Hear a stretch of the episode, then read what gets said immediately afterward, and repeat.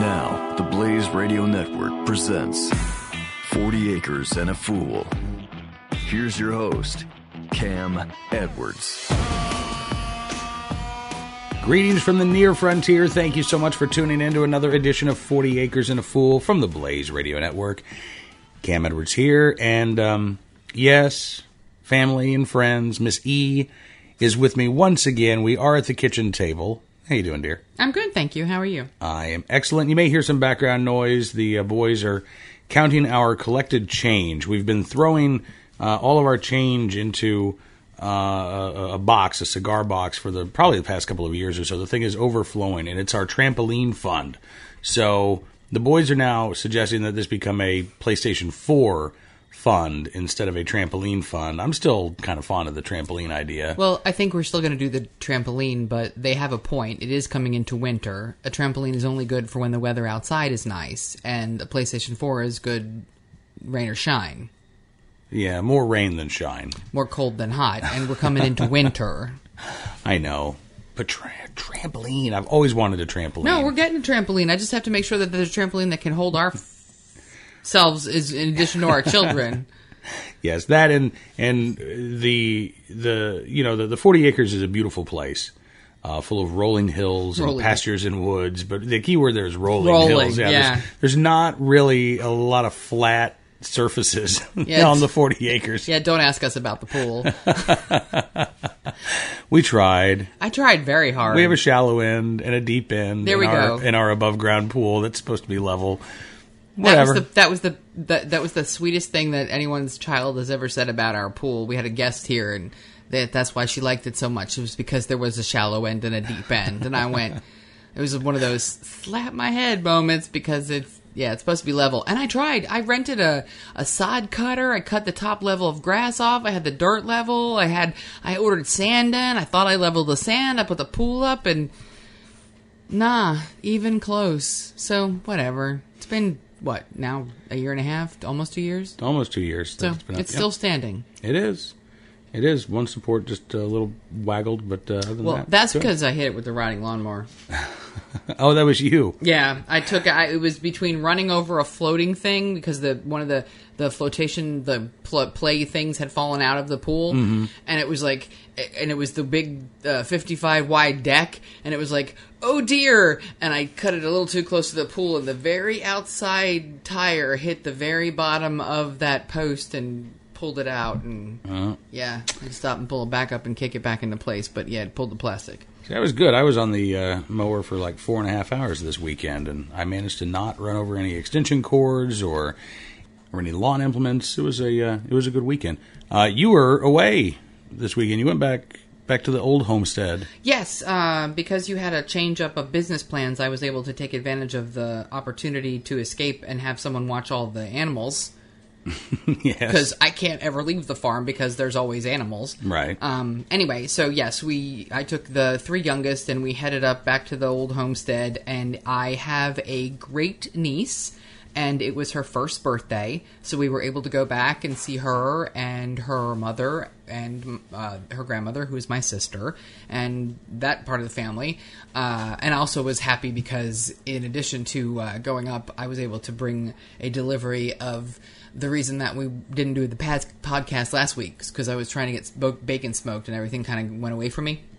right. So I brought up some home smoked, home cured bacon and some kielbasi. And the um, Sorry, thought I was going to sneeze. Sorry. Go ahead. I'm fine. Hate to interrupt.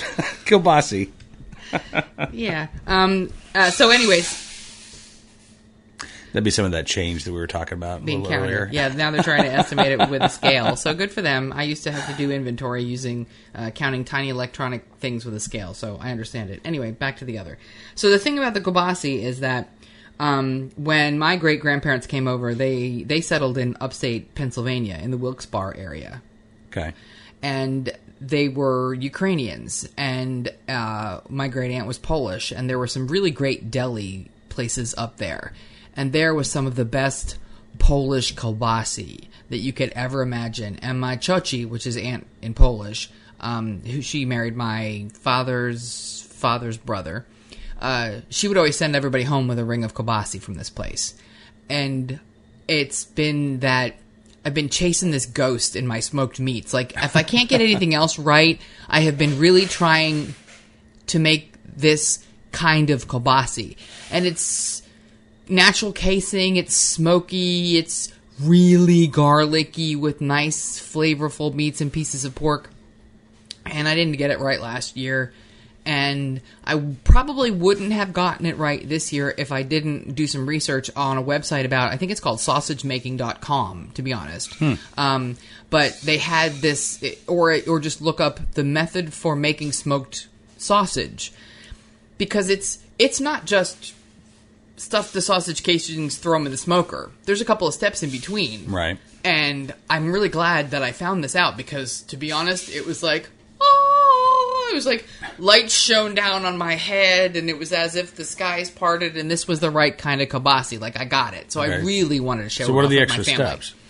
Okay, so you have to add uh, pink salt or sodium nitrite to the batch, but it's in tiny amounts.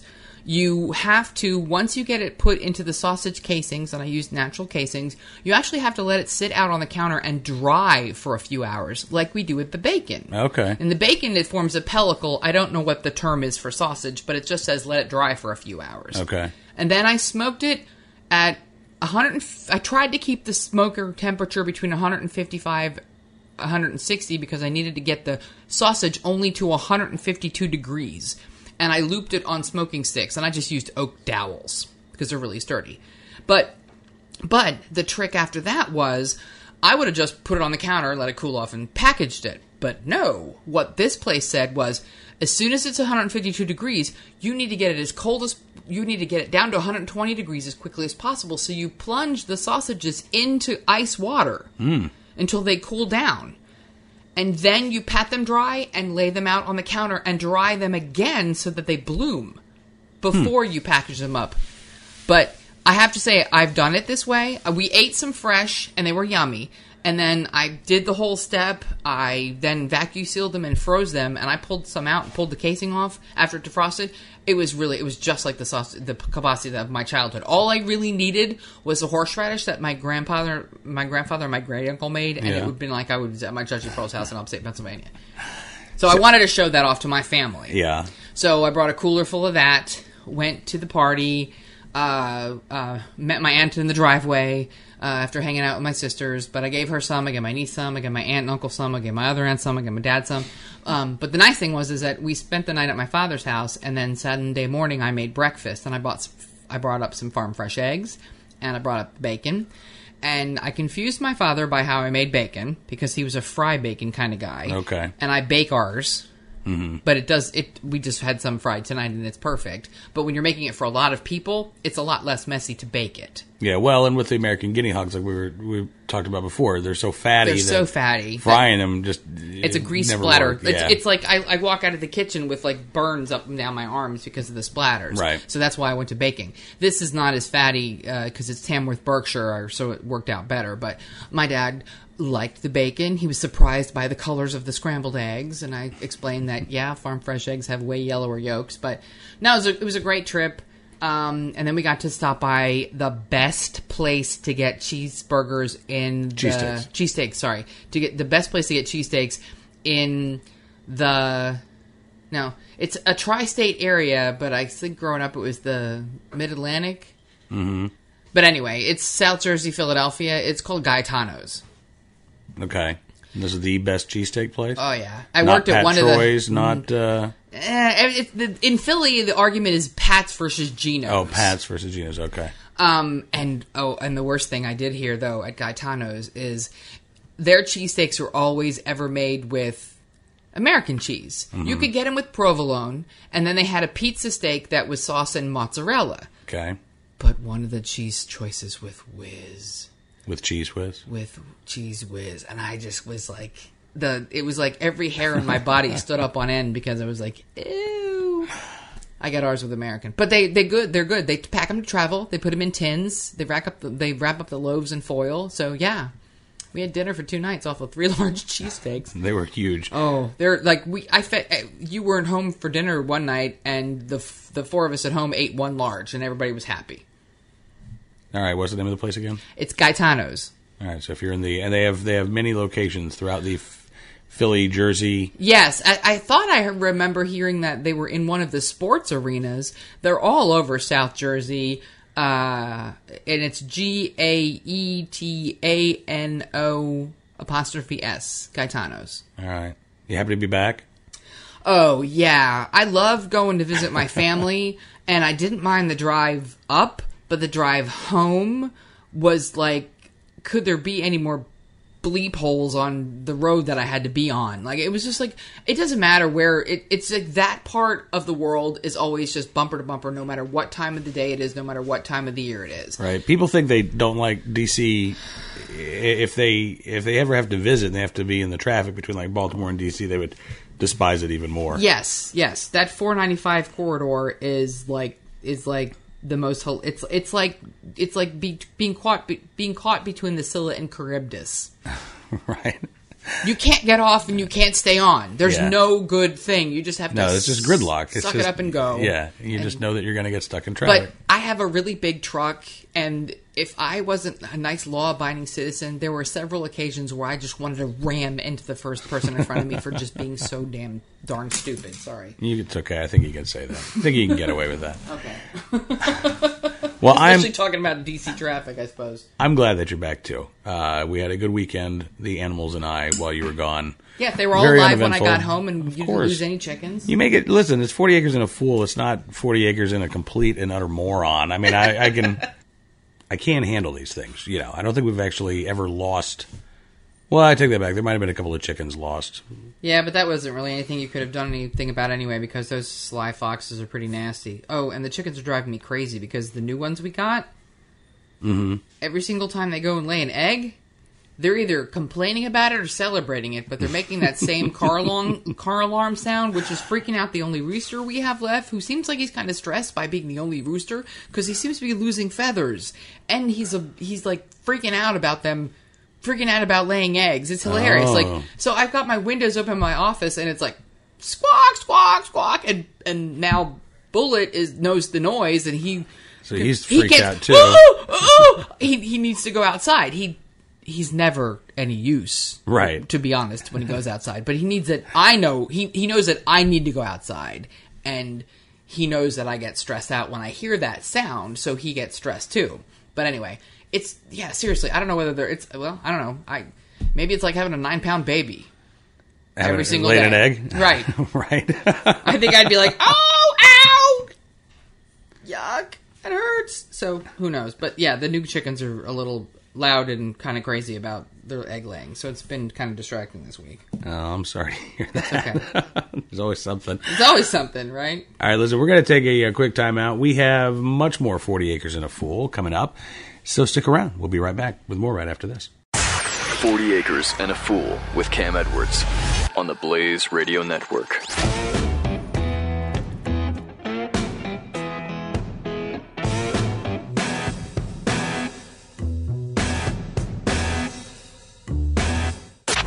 Don't miss the Morning Blaze with Doc and Skip. that a number of students don't feel American and they feel targeted and singled out by America Day. Of all the crap that you could feel bad about going to school, you know, I see these flags everywhere I go, I just feel targeted. Targeted? You know who's targeted? The kids at the community college in Oregon. That's targeted. That's real. The Morning Blaze with Doc and Skip. Weekday mornings, 6 to 9 Eastern on the Blaze Radio Network. Welcome back to 40 Acres and a Fool with Cam Edwards on the Blaze Radio Network. Welcome back to 40 Acres and a Fool from the Blaze Radio Network. Cam Edwards here with the lovely Miss E. And we have uh, added to the background noise a snoring dog underneath our feet at the table. That's because I'm at this table. Because every day, if I'm at my office, at my desk, which is like like six feet from here, um, I have two snoring dogs at my feet all day long. They just lie there and snore.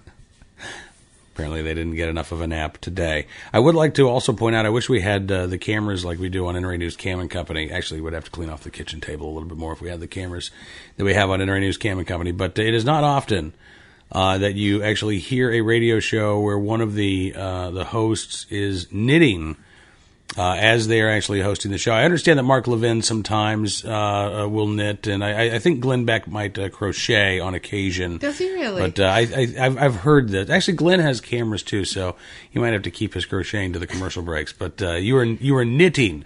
We're to, to add to the awesomeness of Miss E here because we've already talked about the cooking skills, the uh, farming skills.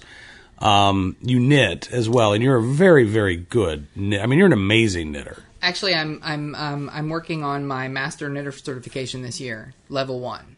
So I'm actually a, I'm actually a pretty good knitter. But I learned to crochet when I was like eight, and then I learned to crochet. I could learn to cro- knit right after, but crocheting is so much faster, and I was an impatient child, so I like to crochet things.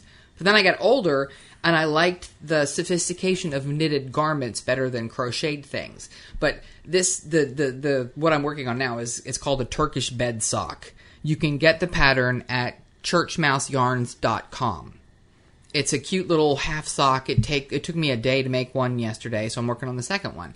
But the but it's it's in sort of response to I got tagged on a social media site from a friend of mine who is a really awesome she taught me how to butcher hogs she has shown me and and goats she has shown me how to make kinds of cheeses and she lets me shoot her guns but she doesn't know how to knit or crochet or sew and so she saw this thing on uh, Pinterest and she tagged me and said she thought it would be cute for her granddaughter. And they're called there there are these there there were these things called shark socks. And you can look it up on Etsy. You have to mm-hmm. buy the pattern, but They they're look, they're, called- they're cool. They look like they're sharks they eating look your like feet. sh- like really they look like Yeah. sharks eating your feet. If you look it up, like I said, shark socks on Etsy, you can buy the pattern, but they're a crocheted pattern. It's crazy because you knit the whole thing in one piece and fold it and sew it, and all of a sudden you have this you know, shark eating your foot. And so I made a pair for her granddaughter and I made a pair for her daughter and I posted the pictures and now everybody on the planet wants a pair of these, but I haven't made myself anything in a really long time and I got this really pretty green variegated yarn from uh, the Mean Girls Yarn Club, and it's a sock yarn. And I was like, I'm going to make myself something first. But the the people, the woman at the post office, mm-hmm. because I showed her the package before I mailed it off to my friend's granddaughter. She told me her son, her grandson, is crazy into sharks, so he's the next one who gets a pair. He's five, Oh, and he loves nice. sharks. And I really like the people at our post office. Now, see that right there is is quintessential small town America. You are making a pair of socks for the grandson of, the woman who works, at the post, office. Well, she's paying me, but I'm Oh. not also not going to charge Well, her what I charged there what go. somebody That's- told me. That's Rockwellian small town America with a dash of American capitalism thrown in to Well, boot. it's not like she can give me free stamps. Like so, No, you that's know. true. We That's- could do barter, it'd be awesome. That's true. I don't know that you could barter for stamps, but I'm sure that you could barter knitted goods for something. Oh yeah, but the problem with home knitted goods is that people don't realize how much yarn costs and how much time is actually in it. And a lot of times they'll go to a farmer's market or a store and they sort of balk at the price. But then they really need what they need to do is look around and see how much that yarn costs and what the intri- in the, the the complication of the pattern is mm-hmm. and how much time it might take and then say, "Ooh, I can't do that anyway, so I should just buy it." Really. Right. Or they could just, you know, Learn to do it. Learn to do it, or they decide they're not going to get the, the handmade stuff. They're going to get the machine made stuff. Exactly. Right. But the thing is, is that yeah, i if you you really appreciate the homemade stuff uh, when you know how to make things. But the so the granddaughter and the daughter was were, they were both tickled pink. The little girl was I think she's two. With I- the shark socks. With the shark socks, I was sent a video, and she was just like stomping around like flash dance, just dancing around like crazy, stomping around her foot. She was that was her dancing, and she was just giggling because these sharks were eating sharks were eating her feet. So it was adorable. That is. Oh, that's good. All right. Sorry, just a little distracted here by the uh, children walking around the uh, the kitchen table. You can tell them, "Hey, this is very serious business. We're recording a podcast here," and yet, everything else is more serious because it's them because they're children and they're sort of self-centered in that regard. yeah, like ninety nine percent. It actually, our our kids were good uh, up, up in New up in New Jersey, right? Oh, everybody was really well behaved and it was it was cute because I think it was um This was after a long car ride up there too. yes long car ride, uh, not too many stops. We went right to the party location, and it was a bunch of strangers because it's you know they know their cousins and their aunt, Right. But this is their 26 year old cousins, coworkers, and friends, and her that her side her that other side of the family all present for the one year old's birthday party. But it was so cute because they were both so good with the baby. It was kind of funny that the uh, kid number four he does not really like little children and he was sitting on the floor playing a game with the baby and he was really good with her even though he said she was quote unquote exhausting him right Uh, yeah, kid number four is a pretty good vocabulary. But uh, kid number five, um, my aunt uh, uh, wrote me today, and she was like, "Oh, I would really love to get to know my niece. Uh, do you think she would like to be my pen pal?" And I said, "And yeah, they're so they're going to be pen pals." Oh, cool. Like actual physical letters? Yeah, I'm going to make kid number five write letters. Nice. So I think it's a good practice. I wrote letters to my grandmother all the time, and I wrote letters to my aunt and uncle. So yeah, I think a letter writing thing is a good thing. It works because they don't teach handwriting in her school. They don't ter- teach cursive. So I'm going to teach her cursive, and then she can use that skill to write letters. Yeah, it's interesting. I actually saw something on Twitter the other day. There's a there's a a group uh, that is promoting the teaching of cursive. Because you cannot read historic documents unless you can read cursive. Right. And historic documents, because to be honest, like S's or F's and there are other letters that were substituted in, in historic documents that would be a little confusing, but it's totally confusing if you can't read cursive. Yeah, isn't that amazing though that uh, you, we actually have to think about this sort of stuff now, right?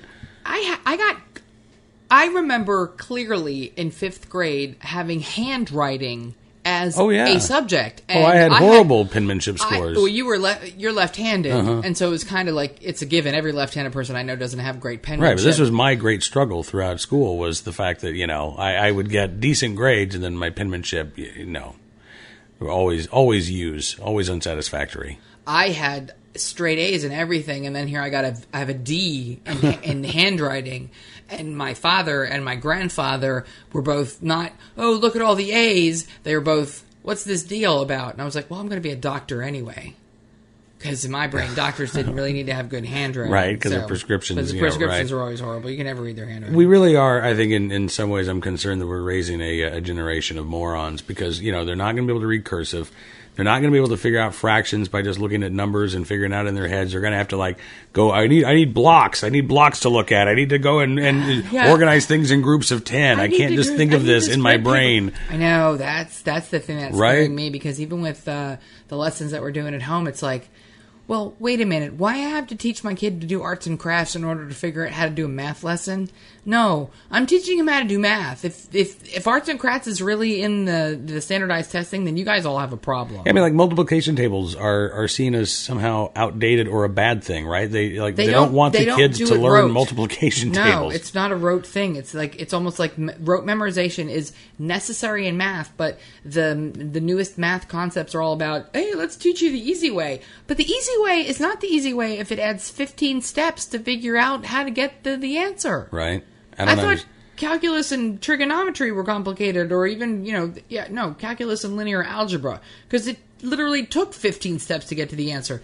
To to add 32 and 15, it shouldn't take the whole bunch of steps, but they like round this up and round this down and tally mark and make a little grid on this centimeter check mark paper and do all this and then jump through a hoop flaming and douse yourself and and do a sword swallow and oh oh and you got did you get five six yay! I mean seriously it's, it's really ridiculous. Isn't there something about uh, a, a, you know drinking a cup of tea and then looking at the leaves and uh, if if there are you know leaves pointing in a northerly direction, it means five six, and it was in a westerly direction, or is that I don't know. Way back in uh, when I lived in a in a in a interesting neighborhood in uh, the, ta- the the state where I grew up, I had a woman read my cigarette. she read your cigarette?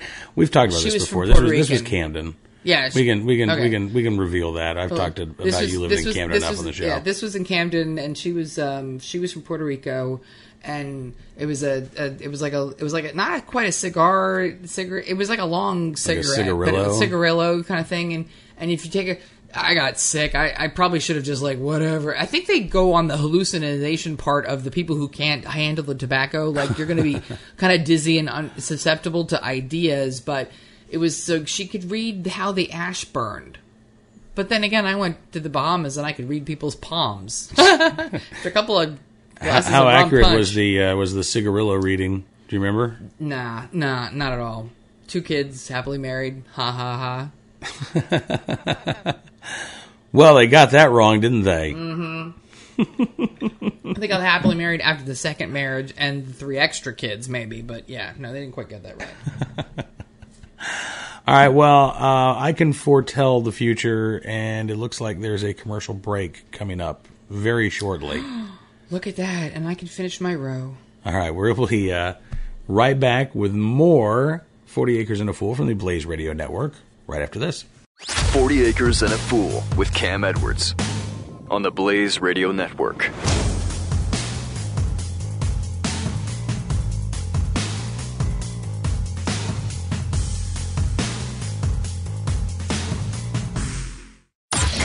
Buck Sexton. What is he talking? Pushed away out of population centers?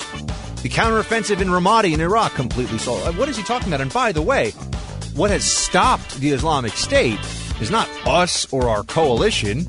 It is the Kurds, the Shia Iraqi government and Shia militias, the Assad regime, and Turkey.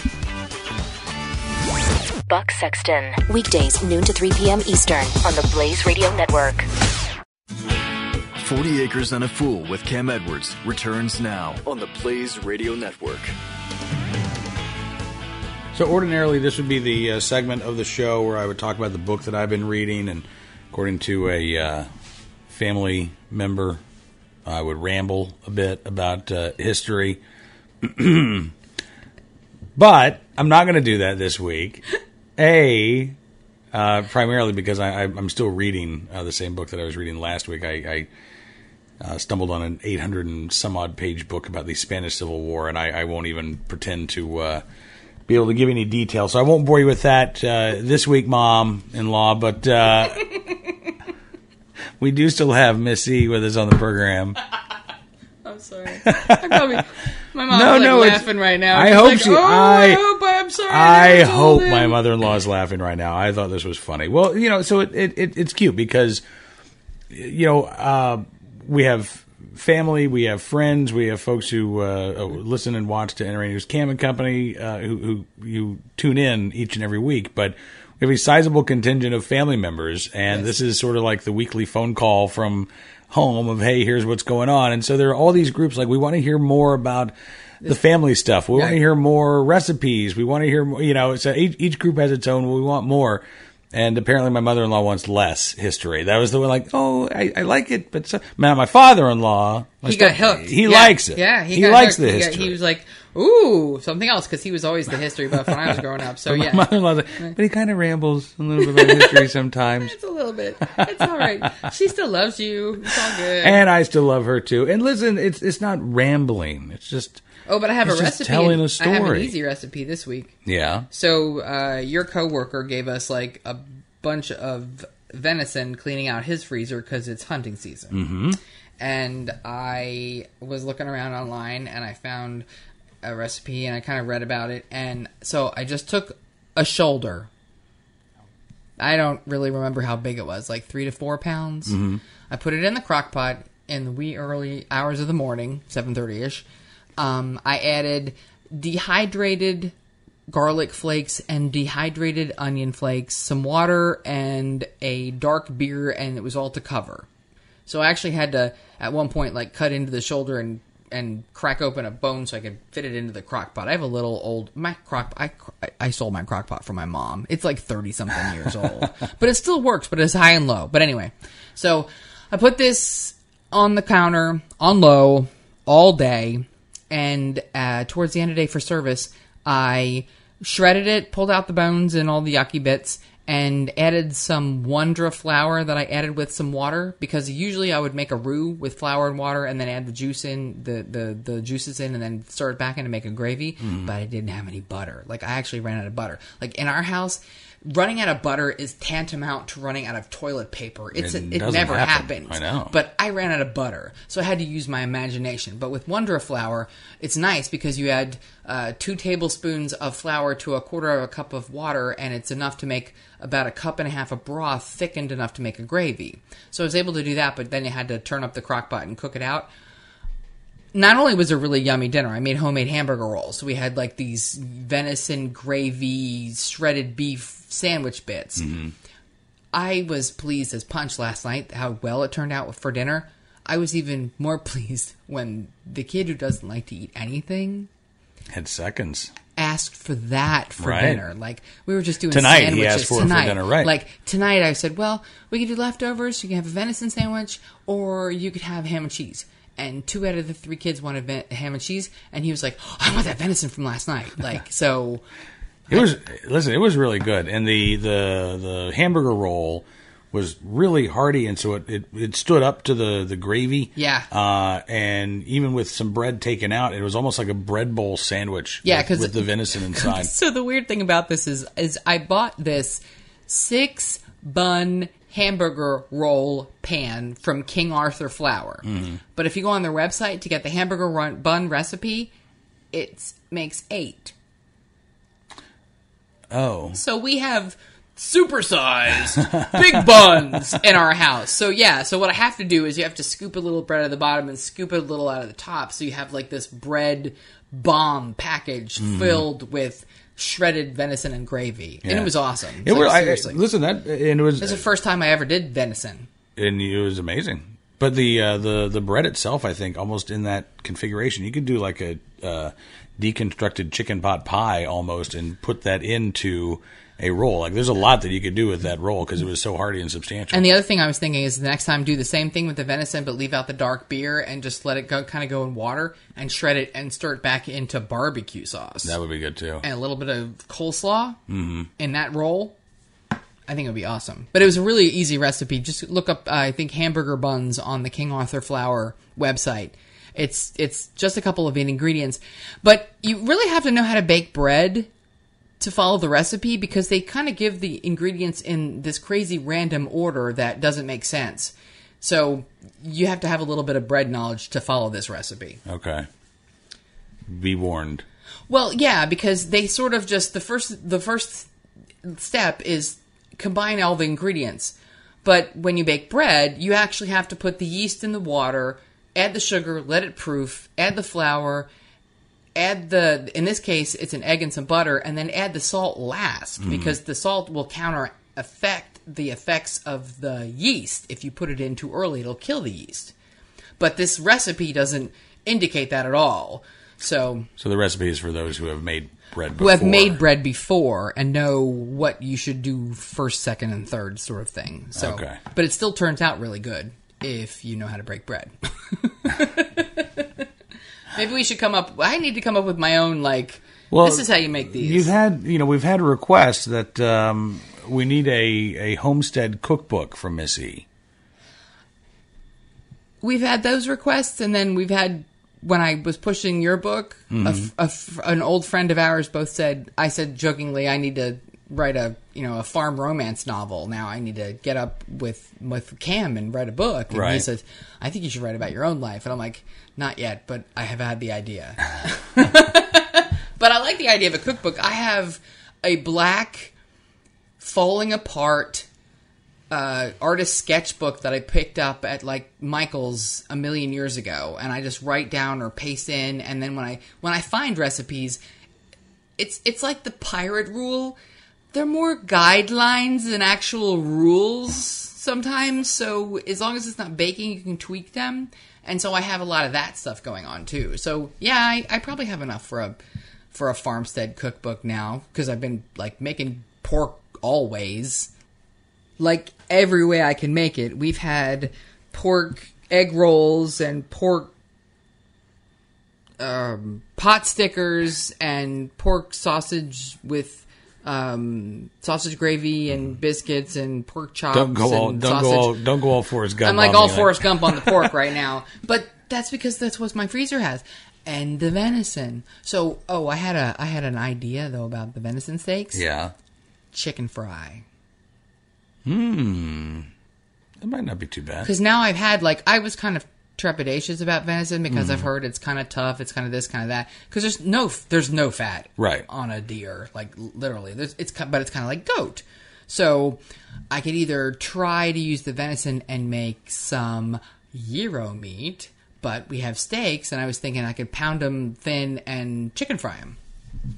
I would think yeah, I would think the chicken fried venison would probably be better than the venison gyro. You'd be surprised. I think uh, to me the goat and the venison isn't that big of a difference Really? because the goat's red meat. Oh, I know the goat's red meat. And to most people don't like lamb because that there's a funk in the fat. So, but anyway, so yeah, so my next brainchild for the venison steaks is to make chicken fry, All right.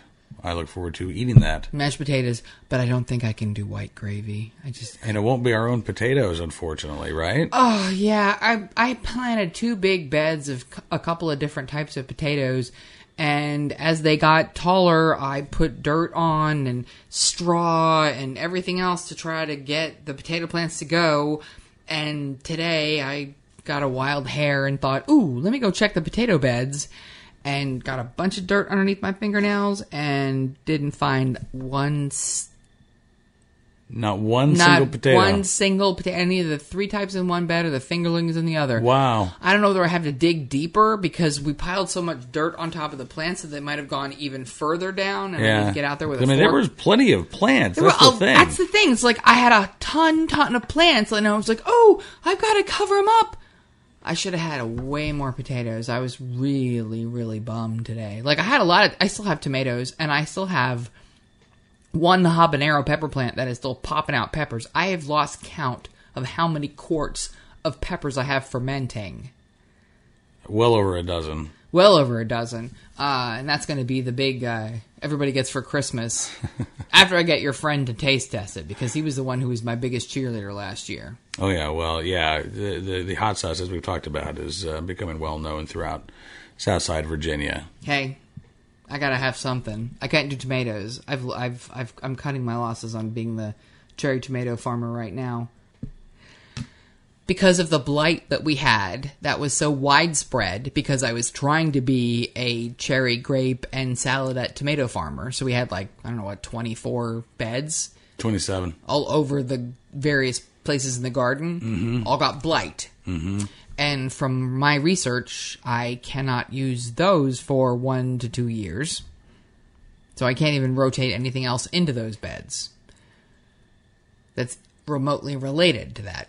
So, uh, big plan is to pull out of the posts, pull out the tomato plants, rototill the whole thing, just demolish it, restart, plant corn, maybe do the Three Sisters, and then put a normal pe- person's garden out near the orchard. Yeah, this is where we're still in a bit of a discussion because we had too big a garden this year. We couldn't take care of it all. So I Yeah. don't I don't see the need of having all of a sudden now two garden spaces that we're not going to be able to take care of. Well, no, the thing about corn is th- that we like to eat corn, yeah. and every stalk of corn only gives you two or three cobs, which is maybe one meal for Mm-hmm. our family. So I would like to have. It, then, therefore, you would have to have a couple of rows. No, I understand. And that I area would be the good for it. You, yeah, I understand, but it's still to me, we were not able to take care of that space this year.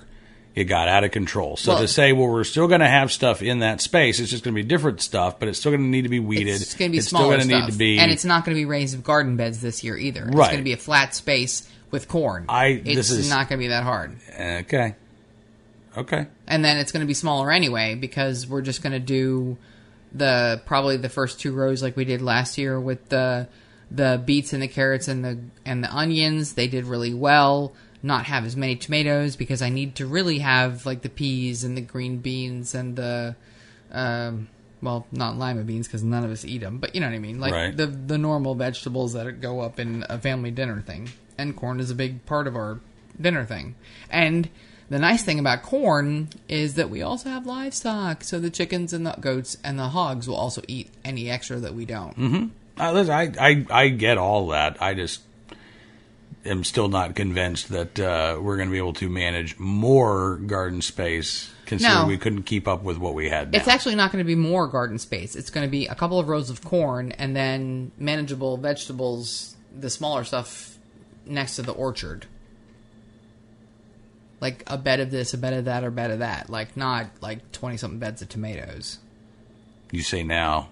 It's fall. Wait till spring comes. No, I want, I want, I want a couple of beds of the tomatoes that I used to make sauce. I want one just seriously, just of the sun golds. I could eat them all day and every day, and they could be my only tomato. But I also like a slicing tomato for sandwiches. So there's one other bed. Um, but yeah, we also have to have beans and peas, and I want to try uh, to to grow soybeans because I love to eat edamame. We tried this year, but they got eaten. We didn't do the edamame; they didn't get planted. Oh, I thought they did. They got they got nibbled on by rabbits very early on. Uh, that was last year, and the nibbling was the the bok choy.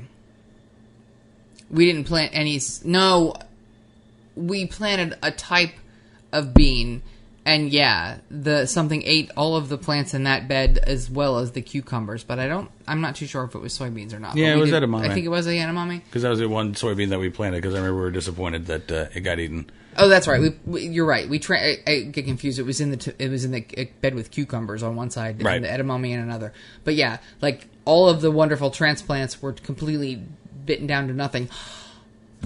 Like two of my apple trees. I know. I discovered that this weekend as I was. Uh, Well, at least one of the them has some leaf still on a branch, but Well, this is kind of our fault. There, you know, it is the time of year, and these are lovely little trees that deer like to nibble on. we need to just shoot them. I'm like seriously. now, see the nice Easier thing about said it, than done. Well, I know easier because I, I can't be out there twenty four seven. But the nice thing about the the the hunting laws are that you can. It doesn't matter if there are deer eating your food. Mm-hmm. You can still go ahead and get rid of them. Yeah, you just have to be in an area where you can shoot safely, which cuts Which out is- about half of our property. I mean, again, it's it's No. easier said than done. It works if we're sitting in the front It's yard. what's actually easier. what's actually easier to do, I think, than uh, to try to kill off all of the deer that are eating the trees, is to simply uh, put some fencing around the trees so the deer can't get to the trees until they're big enough that uh, that they're not going to be destroyed. yeah, but I've already lost. Now I've lost two out of the nine, so it's going to be building fencing around trees. So, but the problem is, is like we've got some that go all the way out and some that don't. So it's going to be. We have a couple of the apple trees that are just sticks because they're so young. Right. So it's going to be really easy to to grow it. Just put a tube up. But then we have some that are actually like kind of wide uh, saguaro cactus sort of shape. Like they have a, a central thing and they have like the big wide arms around them. So it's it's yeah. It, we're we're going to have to do some specialty fence treating. Unfortunately. Unfortunately. But we'll keep aiming for the deer too. All right, listen, we have to take a uh, another time out. When we come back, we've got some of your thoughts, so stick around. There's more 40 Acres and a Fool from the Blaze Radio Network coming up after this. 40 Acres and a Fool with Cam Edwards on the Blaze Radio Network.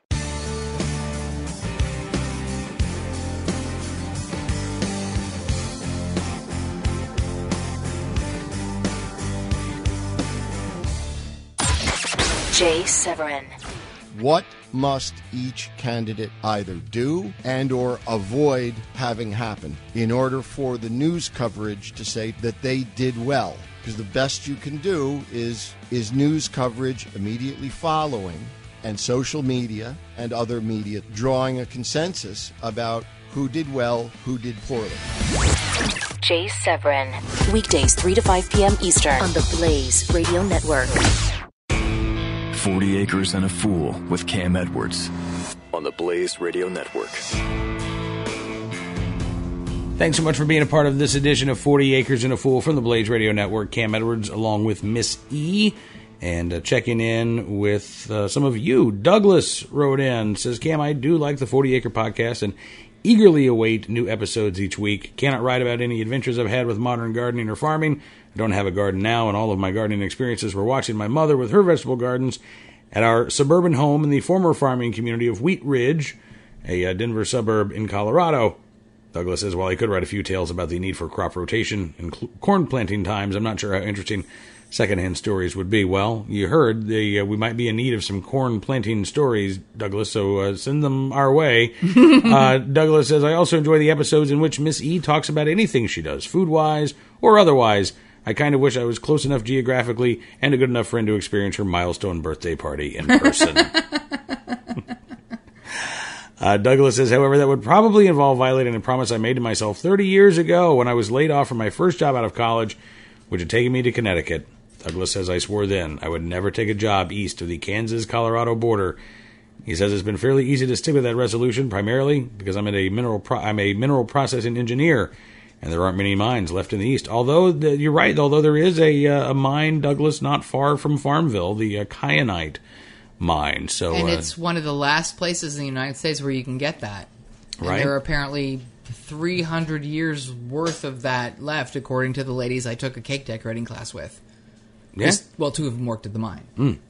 Uh, Douglas says the main reason I am uh, writing to you at this address couldn't find an email link or address at the NRA News Cam and Company site.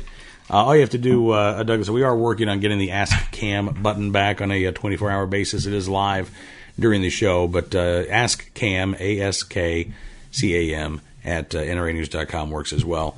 Uh, Douglas says, uh, but now you know this email address too, Douglas, so feel free to keep emailing me here. Uh, Douglas says, since there's been talk of amending the first two amendments, uh, over the last several months. Uh, I have a suggestion to alter the First Amendment. Given that we have been operating under the Constitution since 1789, about 226 years, we really should all have the uh, necessary parts for, or we, we should have all the necessary parts for a federal government. So I suggest truncating the First Amendment to Congress will make no law. This would leave Congress to work out budgets, oversee the executive branch, including pruning departments, evaluating presidential actions for advice and consent, and maybe start reviewing all laws passed in the last 200 years and repealing most of them. Yeah, might work. I doubt it, but that means that you'd actually have to do some work. You know, as, as, Douglas, if you listen to NRA News Cam and Company, it sounds like you do. You know, we've been talking about this quite a bit about how lawmakers make laws. That's what they do, right? And so when a lawmaker says, we have to do something, what they mean is uh, we have to make a law. And then I can say, haha, I've done something. I love the idea. Um, I don't know how likely it is that the First Amendment is going to be amended to simply stop with the Congress will make no law. It's probably more likely in this political environment that uh, the First Amendment would simply be repealed. But I do like the idea, and there have been some state legislatures, uh, I think, that have actually done this. They've set a goal of for every law that they pass, they take a law off the books. I cannot remember the state that is doing this, but but there have been some legislative efforts in that regard, saying we don't want to have this this over criminalization, this overlawed society, um, and I really like that idea. I, I do too because um, you've turned our youngest son onto the bathroom readers. Oh yes, Uncle John's bathroom reader. Yes, and he comes in at random times with trivia, and some of them are some of the really weirdest laws on the planet. Like you're not allowed to tie your alligator to a fire post in Florida, and you can't. And like, and he says, "Why would they make a law like that?" I'm like, "Well, somebody somewhere did it once." Right. And rather than just saying that to that person, yeah, don't do that, they thought it necessary to make a law. But it probably only ever happened the once. Exactly. Douglas says, uh, hope things continue well for you. And uh, someday soon I want to write Cam and Company about the Arvada Rifle and Pistol Club and the miracles, Doug puts in quotes, that have saved and vastly improved the club. Doug, I'd love to hear it, sir, and thank you very much for uh, for writing in. Also, uh, Tim says, your bacon sounds delicious. What kind of smoker do you use? Uh, Tim, we use the smoker that we found on clearance at Tractor Supply. So it is the uh, standard Tractor Supply. Uh, I can't even remember the brand name now, but it's the I can go outside and look, but it's just a little electric rectangular box. yeah. It's nothing special. No, it was like a hundred and it was less than 150 bucks on clearance. Yeah, and it it's is- even 150 less than 150 bucks regular price. and it is an election or uh, an election an election smoker. It is an electric smoker exactly. Yes, and you have to only have it while you're using it. Like we have outdoor plugs, But when we plug the smoker in, we have to unplug the pool because you can only have the smoker running at one time on the outlet. to the pump of the uh, above ground pool. Turn, we have to turn it off. Yeah. but that's a small sacrifice to pay for really yummy bacon and ham. I will take it any day. Brian uh, writing in as well, talking last week about the New York Times uh, uh, 27 ways of, of modern manliness. Uh, we talked about this a little bit with uh, Jim Gary. Did you see this piece? I saw that piece and I shared it with pe- pe- my friends who are females and adults, and we all found that their idea of manliness more equaled the word that you would apply to a cat. they, they they did not find this to be a particularly manly list. No, it was not a manly list. Uh-huh. It was a kind of a girly man list. And this was these were women that you were talking to. These were, yeah, Yeah. women of my my my social circle, my Right. age. Like I posted, I shared this story on Facebook, and they were like, "Yeah, no, I don't think so. That's not a manly list." Yeah, I was gonna say. I think. I think even, and I realize that wasn't geared towards you know necessarily our generation, but I think even even millennial women, you, you deserve more than than what's on that list. Anyway, Brian said uh, maybe I have an odd view of manliness being raised by a single mom, but it strikes me that being a man is pretty simple. You keep your word, you solve problems, you carry yourself with self respect, you treat others the same. Never throw the first punch, but throw the last one. And That's Brian. how, that's how I taught. That's how I taught my kids when I was a single mom. So yay to go, Brian. And uh, Brian says, I'd also like to say I'm a hell of a cook, but I'm pretty sure I don't own a melon baller. And if I'm engaging someone in hand to hand combat in my bedroom, my wife won't be running away. She'll be circling behind him. Fair fights are for those modern types, I guess.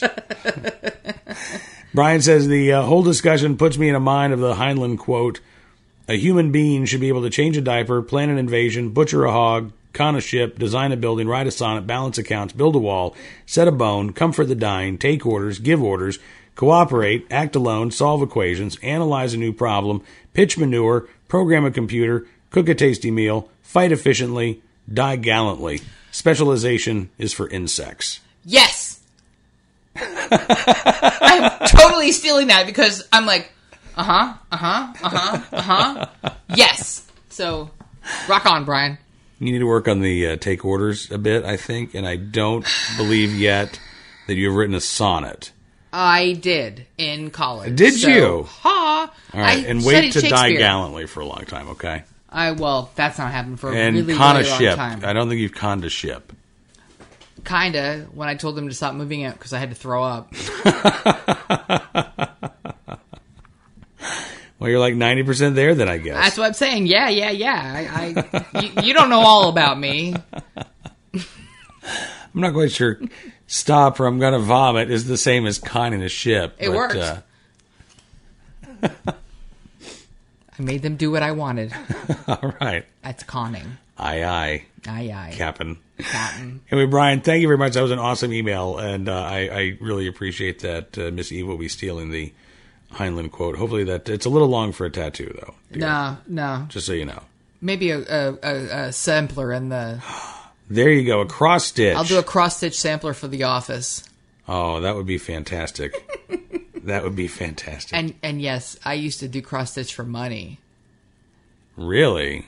Yeah, I it's one of those weird things like you have a job sort of thing that never actually happens, but way back, way before I met you, I was sitting at one of my jobs where I had to fill in for the receptionist and I was doing a cross stitch sampler for a friend. It was a baby sampler. And this woman came to me and she says, "I started uh, uh and it, it was called a it's a stamp kit. So you can buy uh at any craft store a craft kit that has a design that's sort of stamped into it and you just have to use your thread and follow the lines. And so she did all that, but then there was a big empty space where she was supposed to put put the person's name and there were no lines for her to follow. So Okay. she was like, "Oh, I don't know how to do this." So I did that and I charged her. And then somebody else saw me working on that and said, oh, "I have an I have a great niece or a niece coming. Could you make me this one with this information?" I was like, "Yeah, sure." So the next thing I cranked out was a a sampler with that person's personalized information. So yeah, I I, I've done a lot of sewing for money. You're very handy. I did a wedding. I did a I did a house. I did a bedroom. Yeah, I I yeah, I'm pretty handy. ninety percent there to being a uh, all the things that a human being needs to know how to do. Exactly. And if Heinlein knew how good a cross stitcher you were, he probably would have included that on the list too. But I can butcher, and I can make some really good sausage. So there you go. She can bring home the bacon. I can bring it and fry it up in a pan. I can bring it home. I can raise it on a pasture. I can butcher it. I can turn it into bacon, and then I can fry it in a pan. So even better. I got like the beginning to end. Well, unfortunately, it is uh, time for us to put the kids to bed, but uh, we'll be back with more tales of awesomeness from Miss E next week and your thoughts as well. The email address is 40acrefool at gmail.com, 40acrefool at gmail.com. Would love to hear how your fall is going, if the uh, deer are eating any of uh, Your your trees or what's left of your garden, or if you, in fact, are eating the deer. Hopefully, you have a, a fantastic week. Until we talk again, be safe, have fun, live a little, learn a lot. And we'll see you here soon on another edition of 40 Acres and a Fool from the Blaze Radio Network. You're listening to 40 Acres and a Fool with Cam Edwards on the Blaze Radio Network.